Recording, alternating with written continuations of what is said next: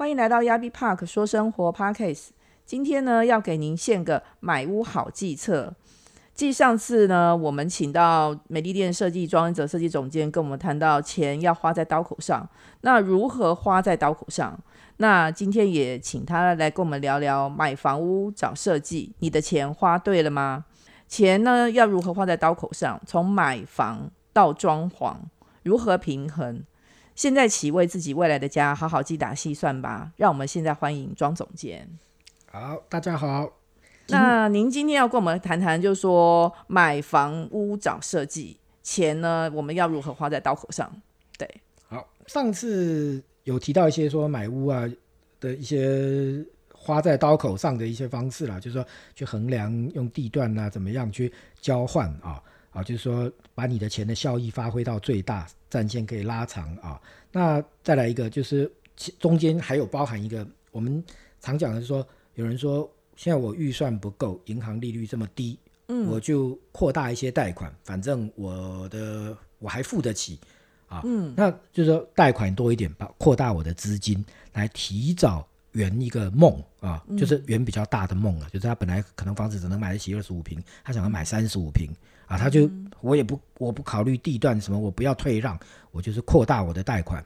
嗯，啊，那这样子的方式确实有人不这样子做，我知道，对他觉得我拼一点就这几年，对啊，那结果他开始变成巫奴。哦，那这这我讲的巫奴，就是他牺牲掉非常多的东西啊。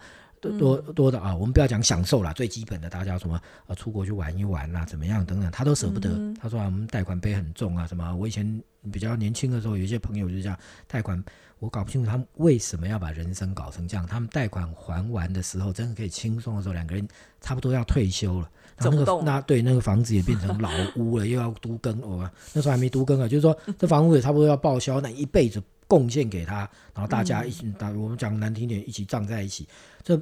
不值得这样做啊，所以不见得要去扩大贷款啊，你要懂得去平衡啊啊。那买房屋要怎怎么样去买啊？等一下我可能要给你们提一些说怎么样去杀价啦，怎么样去把你的钱运用到最大啊。这是比较实际的例子来对对，我们等一等等一下可能会再考虑一些教教一些比较特殊的方法啊。那我们现在先讲说，大家最常来讲说，我买完房屋要。有还有没有钱装潢？对啊，那通常大家都是有的人是用我买房子买完以后剩多少钱我就拿来装潢，一种是我现在就挪出一个固定的费用，比摆在那边，这是装潢费啊。然后这这个不是不能动的，其实不太对啊，因为你买到的房屋状况不一样啊，装潢费就会不一样啊，新旧程度啦。啊，啊，甚至假如你买新屋，装潢费相对低嘛，啊，那我能不能就是大概跟您请教一下，就是说以您在设计的这一块上面，您可不可以有一个分水岭？是能不能有一个分水岭，告诉我们说新屋大概我们要准备多少钱的预算，老屋我们又要准备多少钱的预算？因为其实我也曾经遇过，呃，有设计师跟我谈过，就是说他可能三十平的房子已经屋龄三十年了，但是屋主只有三十万。要来做设计，对这件事情您是怎么看？就是说有没有办法有一个分水岭？对，呃，这个问题其实不不太可能说一个老屋，像你刚刚讲说，可能要花三十万啊。你把这个听起来有三，就是房屋再怎么样有好几好几个空间，光装上冷气大概就去掉十几二十万哦，所以这个预算。预算上面最明显的是不太可能执行了。那我们讲说新旧屋的分别在于哪里？新的房屋、新建案的房屋啊，一定费用一定省的嘛。它的铝窗、它的大门、厨具、卫浴设备，到一切都是新的，水电管线啊，什么都不要动，就开始进去就是进行所谓的装修、装潢、装饰了。嗯嗯。那旧房屋，大门要换，铝窗要换，厨具要换，地砖要换，卫浴设备要换。啊，壁癌要解决，地板要翻掉，啊，格局要重改，一起破坏重建，那个费破坏的费用绝对比重建更高，啊，就是整个破坏掉，再全部再复原，回到这个房屋建商交屋给你的样子，才开始装饰，这个费用是很高的，嗯，好，所以这完全是。是两回事。那结果我们就以在台北市来讲，假如你一个新全新的房屋都是三十平哈，内部大约三十平的话，一个新房屋，你假如连空调这些要啊，你要简单一点的话，对，它一百万一定能解决。我讲的一百万是包含所有的木工、灯啊、橱柜啊，啊这些该做做起来的东西啊，不是只帮你做个天花板了，我们一定家里面有一点装饰嘛，这些啊，是所以来大概一百万预算是足够的。是，它是有调整到格局吗？嗯，新房屋通常全新的房屋我都不太建议调整格局啦。嗯啊，因为现在新新的房屋，尤其平数都已经不大了啊，大致能做的格局，建商都已经做出来，因为一栋格局费用就拉高很多、啊哦。那既然不是这个是阶段性的居居住的话，嗯就稍微委屈一下，尽量不要去破坏它现有的格局。那旧房屋本来就要重建了。是，那顺便破坏一下嘛啊，嗯那所以旧房屋的预算就相对高很多。我们讲说一样三十平的一个房屋哈，你要从嗯格局开始这样动啊，预算绝对是这个的三倍以上啊。就是三百万以上。你要整个大改造格局，我们讲什么叫大改造一切啦，就是嗯只留下门牌不能动，全部东西都换掉啊，绝对要。我包含了连木工啊什么全部都做起来啊，会需嗯要这样子的预算。好，那那当然有也有人相信说会买到一些什么便宜又大碗的设计装潢，那这个这个我们就不在此讨论，到底有没有便宜大碗，我们不太知道了啊。嗯嗯啊那再来一个就是说，我们结余预算、节省预算、买屋的预算下来装潢房子啊，通常都把它、这个意思就是摆在最后一个顺位了嘛。我觉得哦我先买房子，那我们的家具啊、什么家电什么都要购买，要借这次更更新换掉，然后最后剩多少钱来装潢啊？那这个就变成说排在最后面一个顺位的话，预算一定不高。那所以我建议大家会用一个角度去看啊，说你一定要排一个顺序，就是我买下这个房子，我们现在以中中古屋来讲哈，一定有一个优先顺序啊。什么是不堪用的、堪用的，还有目前堪用的，非花不可的钱呐、现在一定要花。我们讲说，你想要动格局，现在一定要动，你不可能住在里面才动啊。对，地砖要换，大门嗯要换，铝窗要换，要装新的空调，要拉管线，卫浴设备要瓷地砖，什么马桶、淋浴间、水龙头都要换啊，厨房厨具要换，地瓷砖要换，这些东西通通都要先做。你一定要把它摆在你的家具之前，嗯，摆在你的汽车之前，你要顺便买点电视什么东西，这些东西你一定要摆在这个顺位。你宁可不看电视或者旧的电视看一看啊，嗯，将来还可以买。那这些东西你住进去就不可能动了啊。好，那这个这个就是我们要列进去思考，堪用非花不可的，不堪用啊，怎么样等等，这个你你自己心里要有一个尺度去衡量嘛啊。嗯哼。那在我们来讲说，有的人买房屋，在我就举我我们本身的经验了，是。有些人他的预算不太不太充足啊，可是他会要求一些，我觉得是不是花在刀口上啊，是花在垃圾口桶口上 的，就就就很浪费的的的的这种作为啊，屡劝不听的有啊，我最常碰到的就是那种要做一间合适，还要把它架高，哦，这常常好有架常常高以后说目的是这样地板上掀起来可以收纳，哦，对对他觉得这样一鱼两吃，我又有合适又有收纳。对对对对哦，，那啊这几年比较少了，大概在七八年前到二十年前吧，大部分的客人都会提出这个要求。那我那时候我每次都跟他们讲说，你会为什么要需要这间合适？他明明就是看别人有，我也想要有，可是他就会讲出一大套大道理。朋友来这边可以泡泡茶。啊，家人可以在这里聚一聚，啊，可以在这边睡个午觉，然后地板底下还可以掀开来做收纳我。最常最嗯常听说的就是他这边可以兼小孩房、合适泡茶区，然后客房、书房，对对，就是把它多功能化，对 对把它幻多功能想啊。那你知不知道有一样东西是我们每一个家庭都有的啊？嗯，呃，你家一定也有啊，然后从来用不到，就是瑞士刀。哦，对嗯，对你一定有吧？我有我有你，上一次用是什么时候？呃，人家送我的时候我看到它，对，之后就再也没看到了，对，那我告诉你，几乎你现在到每一个人家里面都有。嗯，我还没，我每次客人来什么，我到处问，我还没听过有一个人说，哎、我家没有。他说，哎、有，可是我找不到，应该有。我说有没有用过？没有。没有，我家有多少，你知道？嗯，啊什么这这个送的，那个送的哪边啊？什么就是到处人家送这东西，这看起来好像一什么多用途，打开来有开瓶器、螺丝起子、指甲刀，什么啊，什么什么开酒瓶的什么东西，嗯，那东西坦白讲啊，样样有，样样不能用。那只那个东西源自于人家露营啊、野外求生要用的啊。你好好在家有个螺丝起子不用，有这把指甲刀不用，有正常的剪刀不用，你去翻那个出来，抠到指甲刀破了，把它那个刀掏出来啊，没有。那大家，我刚刚举这个例子说，大家在对自己的房子的需求的时候，往往都会走向这个瑞士刀，什么都要有，什么都很难用。这间合适，我每次问人家说，嗯，这这我可以收纳。我说你好好可以做个柜子收纳。嗯，他说那柜子就会占掉我的空间，我坐在地板底下掀开来，这样你看我平面的空间都保留了。那我说那你何不全家都做？嗯，啊，就就到处掀。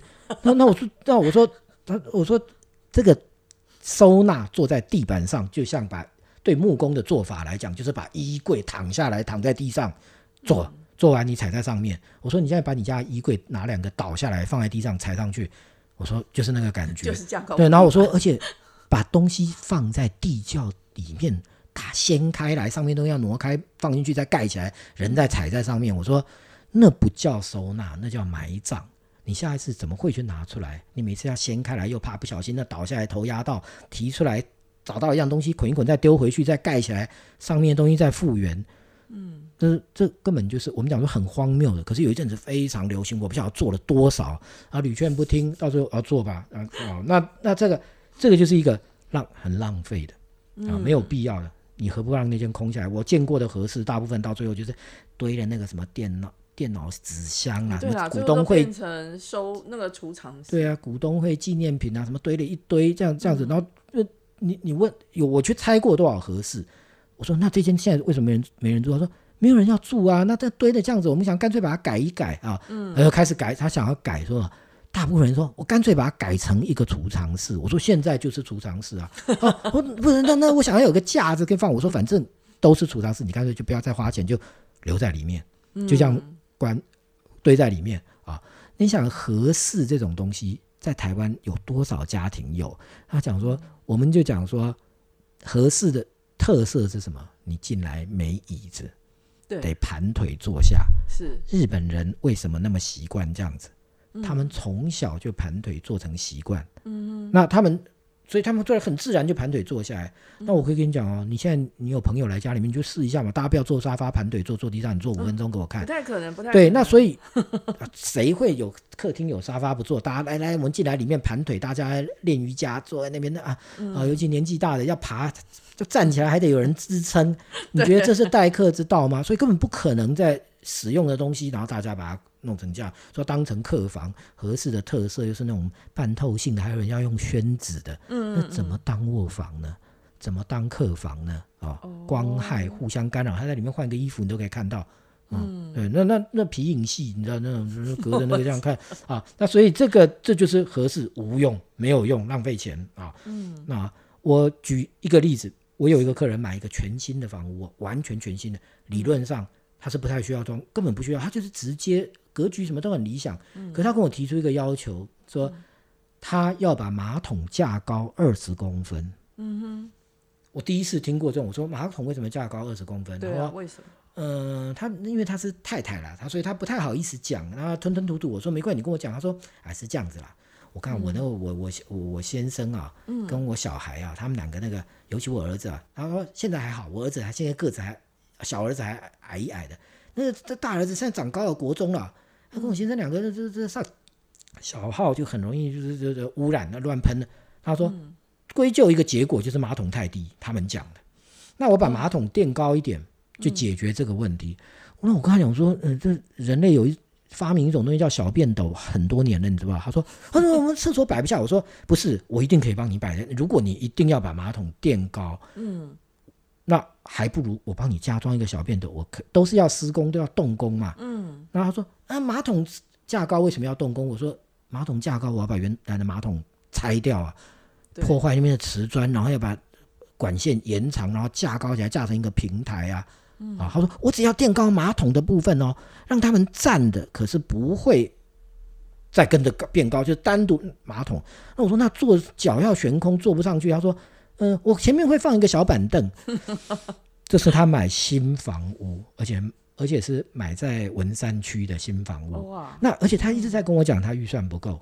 他们两个人都是老师，啊啊，那那预算不太够，那我说预算不太够，你就不要再不要再动这笔费用了，嗯就这样子啊，那就不要再花钱了，就就这样，还很坚持，他就跟我几乎坚持到就是说你不帮我做，那我就要换设计师了啦。我说我不是不帮你做了，好吧，那到最后就帮他做了，嗯，真的做了，好用那我不知道，我我根本不敢去问。后来，可是我后来去他家有发现，说他在那边已经变成定做了一个铁架，靠在那里加高地板，就表示他们已经觉得非常难用了。那我也不好意思再多问。对啊。那你想，这个这个你听起来很荒谬，确实发生在我们我们的生活里面，有人这样做啊。嗯哼。那那这个同样是浴室，嗯，我也有一个案例，他是也是买新房屋啊。对。他很坚持说，他这间浴室没有窗户，他一定要做一个窗户出来。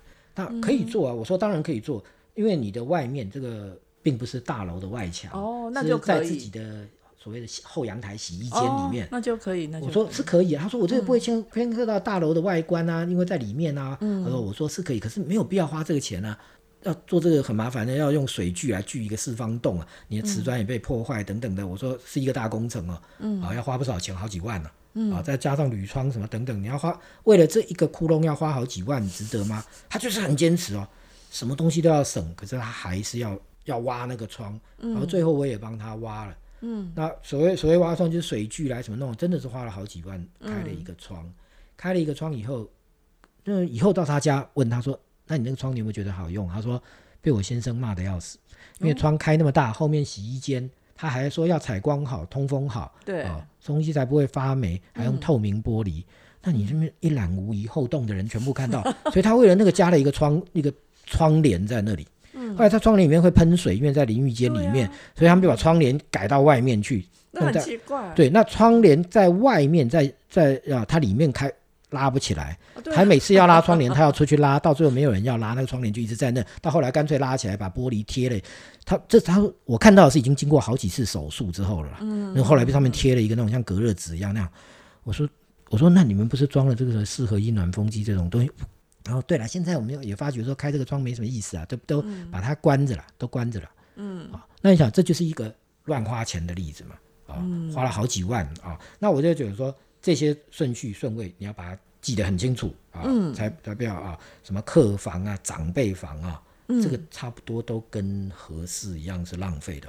是很多人就说：“哎呦，我不留个客房啊，当成说，譬如说我爸妈啦，什么谁从什么南部哪边上来，对客房的观念是源自于以前古时候，你知道那种荒郊野外，大家翻山越岭的，跨过几个村子，入夜以后不敢回家。”怕被老虎吃掉等等的，现在这个什么高铁到高雄才一小时，有谁需要来你家非住一个晚上不可？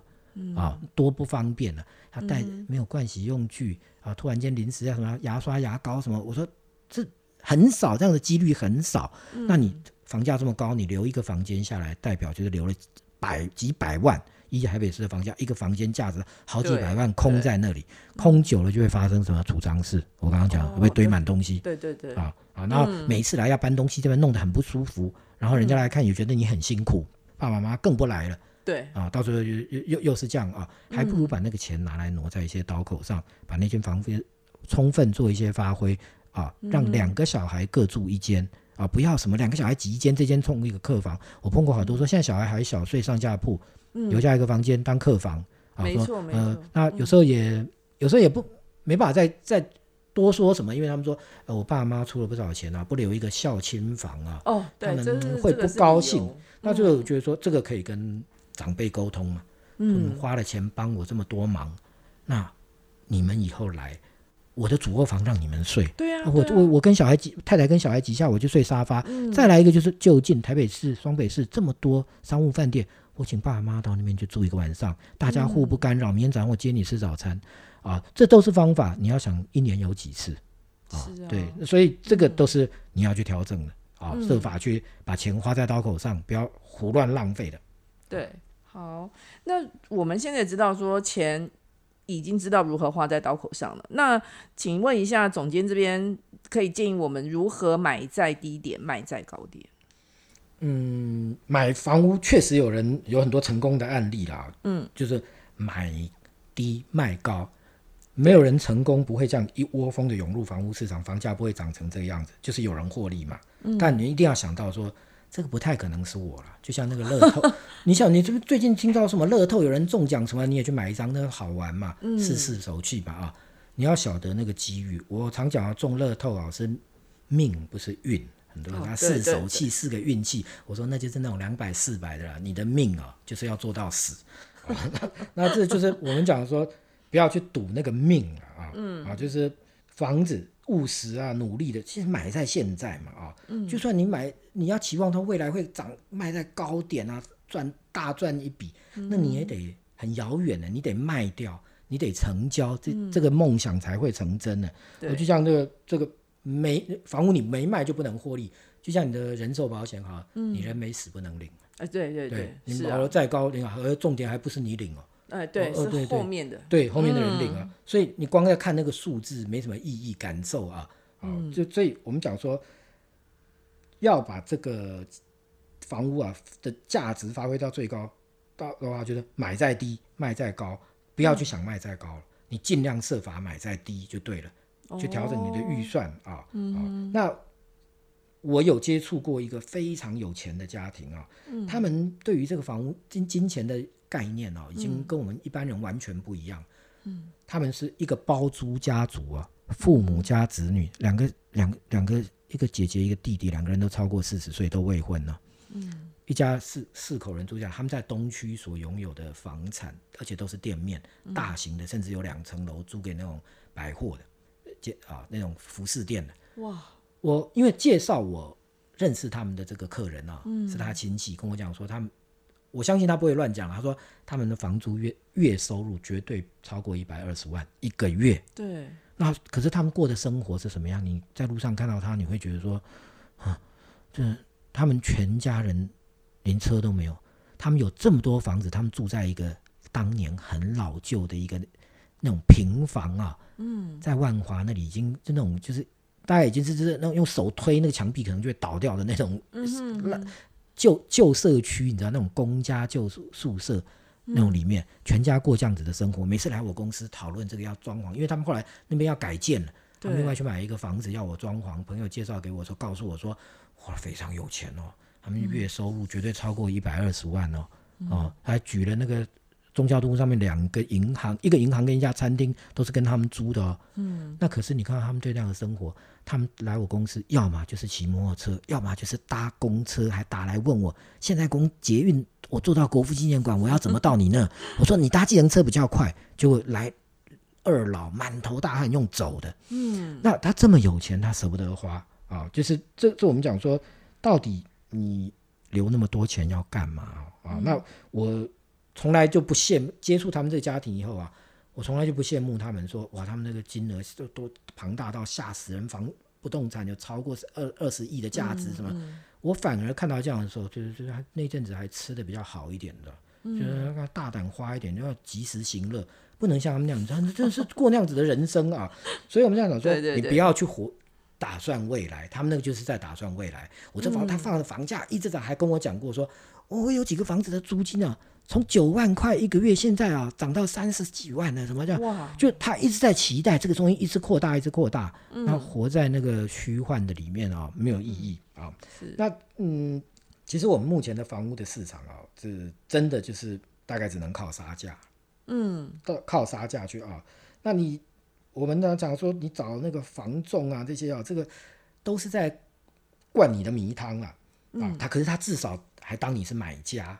啊，花言巧语什么讲了一大堆啊，所以你去跟房仲杀价啊，确实是要。我上一次节目有讲过，怎么样去杀价，跟跟房仲房仲那边去下手，诚意嘛，这些让双方感受到，三方都感受到，对，都有诚意才有谈下去啊。不过我还建议说，有时候啊，这个你去新那个建案啊。双北地区，尤其台北市一些新建案，嗯，盖一个很大的接待中心，里面有样品屋之类的代销的，嗯，门口一个搞一个很大的停车格，很多啊要让你停车的，嗯。啊，这个你到那边去看一看房屋，那边就完全没有杀价空间了。你到那里啊，其实你就常常看那个什么叫做被白眼白白眼是什么？知道眼睛比较白的那个部分，还有那鼻息，就是鼻息，就是那种嗯，两人用鼻用鼻鼻子看你的那种 对。那种霸凌的感觉啊。啊，这个我曾经这样子无聊经常就经过房屋以前，我会去看一下。啊。那他们门门口设那个大停车场，就是要看你开什么车来。哦，是，对他们先从看车车子来决定你的身份嘛。那我车正好是停在别的地方，我诶我路过我就往里面走，诶里面的人马上过来问你说，诶那你有开车来吗？要不要？我说呃我有人载我来，他说司机吗？我说嗯啊对，嗯 对对公车司机，我我我就就是这那他们你看他们在判断，他们他们就是判断。那我为什么要把特别这种把这种代销啊这个新建案的拿出来讲啊？因为他们很势利，他们会觉得他们判断你就不像是一个买得起的人的话，他马上摆脸色给你看啊，就是啊这尚未公开啊，还有我们这个暂时不报价了，还有、啊我们这是预约制，要先预约哦。啊，那麻烦你先留个资料。其实现在好像很多都是预约制，对，所以其实先留资料啊，就是叫做等下丢掉、啊，那根本不会理你。那这种那那，而且啊，你我讲说被霸凌就是这种，特别是我接触到那种女女女孩子的代销员啊，嗯嗯，那讲话就拉一个尾音提高的那种啊，对说嗯尚未公开哦，呃暂不报价哦。啊，什么？我们这个要预约哦，呃，就是这样，都这样的。嗯，你知道那个“哦”的意思，就是那个，就是那种，嗯嗯嗯，麻烦你走，你你走远一点吧，就是那种回，就是那种意思吧啊。那我们这个房屋的中介员跟他们的差别就是，房仲人员呢、他至少还清楚他的身份啊，至少房子不是我的，也不是我要买，也不是我要卖，我是一个中间人，跟媒婆一样啊，我努力去达成。那些接待中心代销的那些人啊，有点错乱，他就一副房子是他的啊，你是要来来来来来借住一样的，还是要来借厕所的啊？嗯，这这个气势上面就要把你吓退啊。好像是，对，嗯，我们要讲到那种，他们讲的干脆挂一个闲人勿入，左边盖一个穷人止步啊。那其实我以前也会跟一些朋友的小孩讲聊天啊，什么年节碰到的时候，我说，哎，你们这些年轻人在职场上工作一段时间以后啊，我建议你们到那种卖代销房屋的那边去啊，嗯，走一趟去看看房子。嗯嗯嗯，为什么？我说。他们说我们又买不起，我说就是因为你买不起，你就要去看看，你就走过去练你的胆识啊，试一下。我说那叫震撼教育，感受一下什么叫做阶级霸凌、财富霸凌啊。他看你这个年纪，看你这个样子，就觉得你你是不是送外送的？啊，那你说我来看房屋，他就可能会犹豫一下，说，哎，是不是一个富二代等等的？可是他与中间就一直要试探你等等，让你他不断的用去打击你。嗯，这个我们不报价哦，暂时不开放哦。我觉得哦哦哦，这这这这，大家就要知道那种意思啊。好，那这这这个，我们讲说去那边震撼教育，接受这种震撼教育啊，那种、有一些那种个性比较软弱啊，比如说那种人被这种一打击就一蹶不振了，然后觉得说，哇塞，这这个这房价太可怕了，没有人生没有希望。可是有的人哦，就个性比较我们讲说比较火爆，呃，不不应该不要讲火爆，说坚毅一点、刚硬一点的人啊，就从此发愤图强。就化悲愤为力量，就嗯，就就在开始赚钱下一就努力下一个这个这个说明什么郭台铭啊、张忠谋就是这样被被刺激出来的啊。嗯记得以前那个先总统蒋公在日本士官学校的故事吧？那什么嗯什么一个坨泥土上面有十多少只细菌，那个对不对？啊嗯啊，这个故事我们这个年代的人可能都有听过啊。那这就是蒋公的时候被激励了，要救国救民。啊啊啊！那这这这同样的嘛，你去接受一下那种的震撼教育啊！我劝一一些年轻人讲说，你就会成长，你就会知道要努力，还有一点知道说那些人是怎么样看你的，那是。我要怎么样能达到让他瞧得起之类的啊，等等的。那当然说这这东西很复杂了，这我们我们不一定要这样做的啊。那最后我还是建议大家说，这个买低卖高啊，卖高不要想了，买低有可能，嗯，靠的就是你要去努力，是。啊、你一定一定可以达到的、啊，不要新屋空空间非常小，只能在旧屋上面去琢磨。好，那非常感谢那个庄总监来跟我们分享怎么样子买房屋找设计，钱花在刀口上，然后我们只要考虑买在低点，不要奢望我们可以卖在高点，因为高点就是不知道何时才会有高点。那也谢谢您听了我们 y a b Park 说生活 Podcast，只要您继续收听，然后我们就会给您带来未来您所期待的好生活。